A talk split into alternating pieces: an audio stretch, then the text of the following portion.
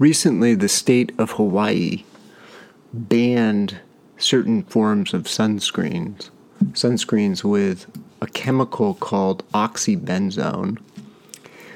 I want to talk on Ask Dr. Gil today about why they did that and the importance of doing that, not just for coral reefs, but also for people. So stay tuned.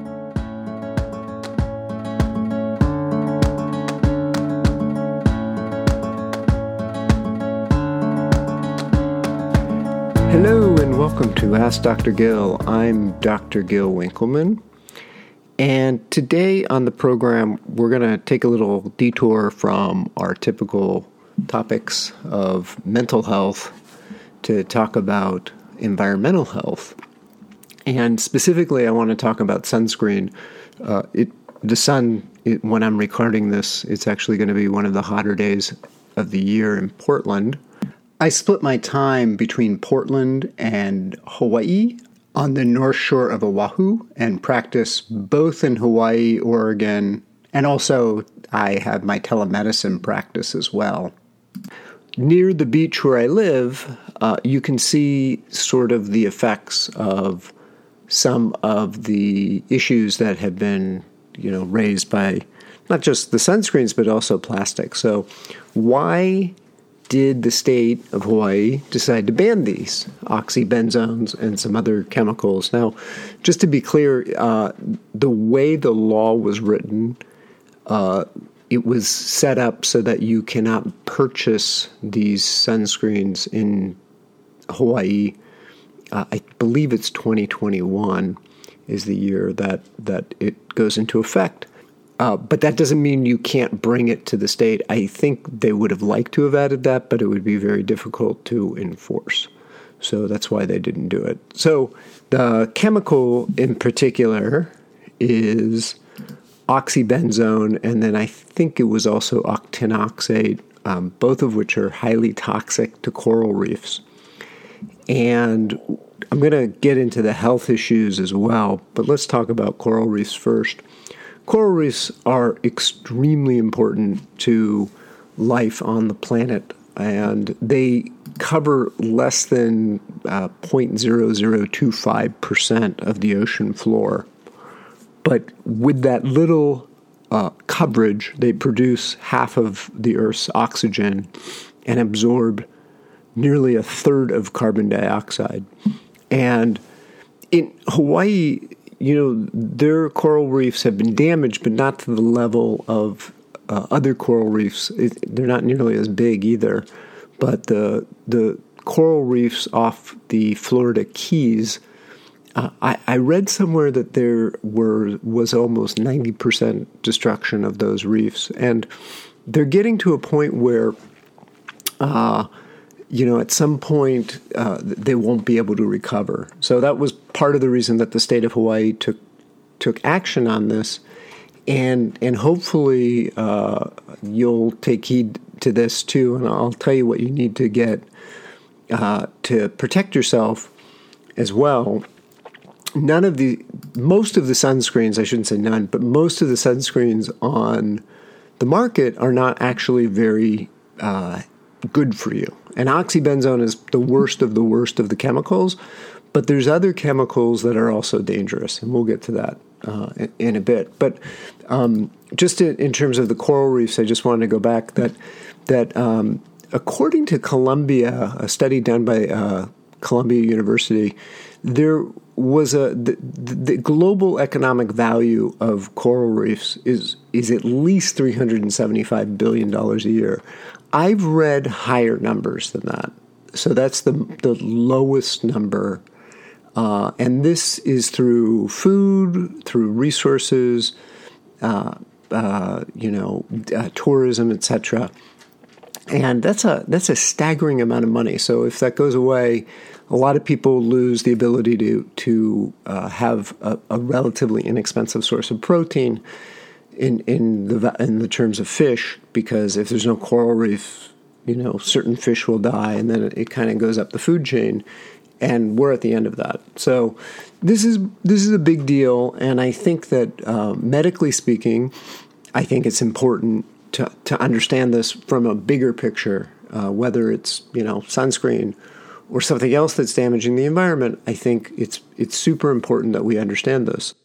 So let's shift gears here for a moment and talk about sort of the, the sunscreens in general that are that are detrimental to people. And I'm not mentioning brands. Um, uh, you know, it's sort of a. Uh, I, I don't want to get into that. So I'm going to tell you what you need, what you want, what you don't want. So, so the EWG, which is the Environmental Work Group, uh, they do research on uh, uh, various environmental things, but but one of the things is sunscreens.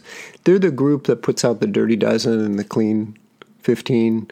For those of you who don't know, the Clean 15 are the 15 fruits that are considered to be relatively clean as far as pesticides go and any other chemical additives, even if they're not organic. And the Dirty Dozen are the ones that you absolutely should only buy organic uh, because they use a lot of either fungicides or pesticides or GMO or something like that. So that's what the environmental work group's philosophy is about is helping people find affordable alternatives to organic and what to buy organic.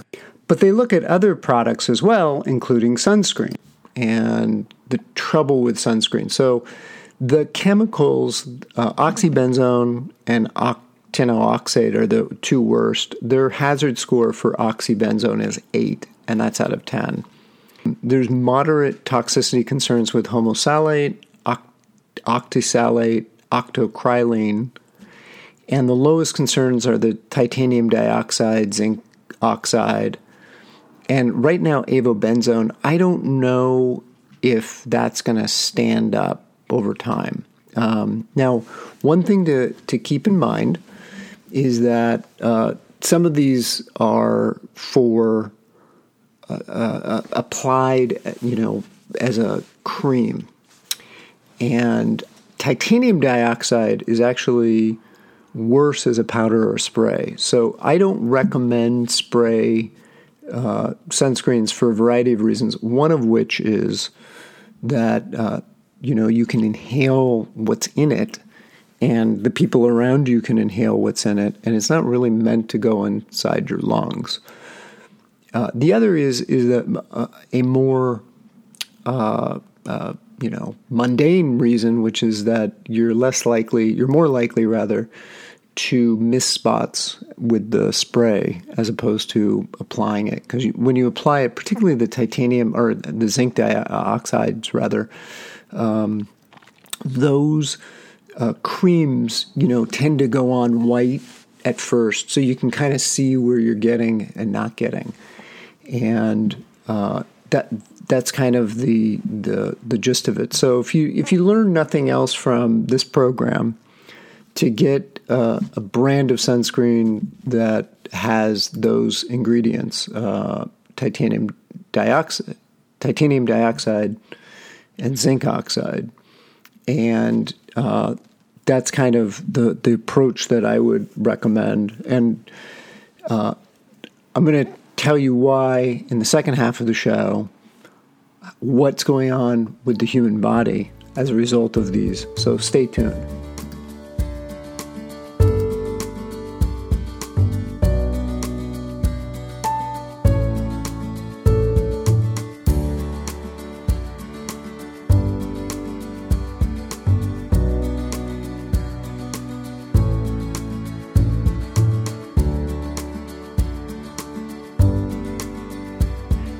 Welcome back to Ask Dr. Gil. This is your host, Dr. Gil Winkelman, and I want to return to sunscreens, but I want to talk to you about an e course that I'm going to be doing about pyroluria and what to do if you think you have pyroluria.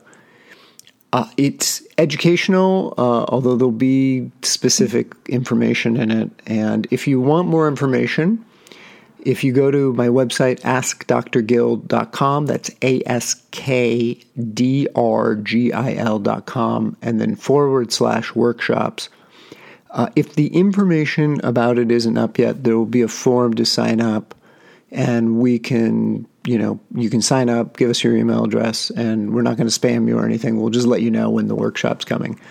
So that's kind of the idea behind behind that. And if you have any questions or have a topic you want to see covered here uh, on the program, please feel free to send a, an email at info, I-N-F-O, at, at askdrgil.com and we'll, you know, hopefully be able to cover it at some point. Um, okay, so let's talk sunscreens again. And so, so the big thing about uh, the sunscreens and, uh, is is not just about the coral reefs. And even though I am a firm believer in the environment and so forth, uh, and protecting the environment, it's it's also a health hazard concern. Um, and it's interesting, you know, uh, when this bill in Hawaii was being debated, a, a number of dermatologists came out against it, uh, saying that that you know the the, the uh, skin cancer risk was too high. And my argument to that is is that there's other alternatives to these oxybenzones, and in fact, the zinc oxide and the titanium dioxide seem to actually protect your skin better than uh, either of any of the other chemicals. And interestingly enough, um, one of the less in, you know less uh, harmful aspects of these these chemicals, in particularly oxybenzone, is that there's high rates of skin allergy uh, as it relates to this. And in fact, the Dermatitis Society, which is a group of dermatologists, called benzophenones the biggest cause of contact dermatitis in 2014. And it's it's kind of interesting that it's taking sort of this approach about the coral reefs to ban this when in fact it's really not, you know, safe just for your skin, topically speaking. There's there's high rates of skin allergies with that with oxybenzone. There's moderately high rates with uh, octinoxate. Um, there's high rates with uh, octocrylene. So all of these uh, chemicals can actually affect your skin. Now, uh, octocrylene and octisalate um, uh, we know that they penetrate the skin, uh, which which does not happen with the uh, titanium dioxide and zinc oxide. And in fact, the oxybenzone, uh, when you apply it to your skin, they've done studies and found 15 minutes later it's showing up in your urine. So it's it's actually going through the body. It's not just going into the skin. And uh, it's a very, very high skin penetration rate, almost 10% in some studies. So that tells me that, you know, it's something that, that is getting absorbed into our body and it's, you know, it's a it's it is a chemical. We don't necessarily want it going into our body if, you know, particularly if we're just putting it on our skin. Now, here's the problem with it, and and where it becomes an issue uh, is that what it's doing to the coral reefs is also doing to humans. So it bleaches the coral. The coral, by the way, is is a living being. It's it's you know it's alive. Usually, when you see when you think about coral, you you see what's been calcified and is is no longer alive. But the coral actually moves. Uh, it's it's it. Um, you know, and and like I said, it's fixing uh, carbon dioxide and producing oxygen, um, but it's also the this this oxybenzone is is affecting uh, the animals in the reef system as well. So it's changing the sex of uh, fish. Uh, specifically, it, it it is changing males to females because it acts like an estrogen, and it actually does that in people as well. So it is an endocrine disruptor. It is uh, it is we think maybe lowering testosterone levels within uh, teenagers, uh, teenage uh, boys, and affecting their sperm motility and affecting their ability to uh, be fertile. It's also in women uh, associated with endometriosis. So for for anybody out there who may have uh, hormonal disruption, you know, hormone issues, I certainly would recommend against using something like, uh, you know, oxybenzone topically because it is getting absorbed and who knows what else it's doing to your body as a result. And, you know, we don't have, uh, you know, great human studies on this because generally you can't do something uh, because of human re- research standards, you can't do something that you think might be harmful to a person to test that. So, studies that are done are done, hey, here's a drug that we think can help, and then we're going to see kind of, you know, are there any side effects, right? That's different because we think we're, we're actually going to do more good than harm. But you can't do a study where you think, I'm going to do more harm than good. Let's see what's going on with that. And unfortunately, with these topical agents, you know, they weren't researched uh, for very long or very effectively. Uh, so that's kind of the piece to this. Now, I do do want to mention that octinoxate also shows hormone-like activity, and it also may be affecting uh, thyroid, and it may be affecting behavior as well. In, in certain animals. Those studies are are not as uh, you know. Um, as developed in terms of the behavioral, but but certainly the thyroid issues and the uh, reproductive system uh, disruption is true with that, and also with with homosalate, uh, it seems to be disrupting estrogen, androgen, and progesterone. So, what can you do? My advice is not to use any uh, sunscreen that has any of these chemicals in it to limit yourself to the titanium dioxide and the zinc oxide uh, uh, chemicals. For now mostly because you know they're not absorbed or or if they are they're it's like super minute. Um, and I would say that uh, you know you could also try avobenzone uh, and Mexoryl SX I, I, I know less about those. Uh, they seem to be, uh, um, you know, less studied. Obviously, you want to use these topically, uh, not as a spray, as a cream rather, and because there are inhalation concerns with some of these as well. But you know, none of them are are are completely safe. And I would also say that you know, talk to your doctor about whether you need to be using sunscreen all the time. There's some debate about that, depending on what latitude you live, how, you know, what your skin tone is like, and so forth. And there's some research to say that it's not just about the sun uh, exposure that's causing these skin cancers, that there's other aspects, you know, that, that are more holistic. Eating a good diet, making sure you have antioxidants, you know, in terms of vitamins, vitamin E, vitamin C, uh, and so forth. As part of this, to protect you, to protect from that that oxidative stress that happens when you when you are out in the sun, and it is important to get sunlight.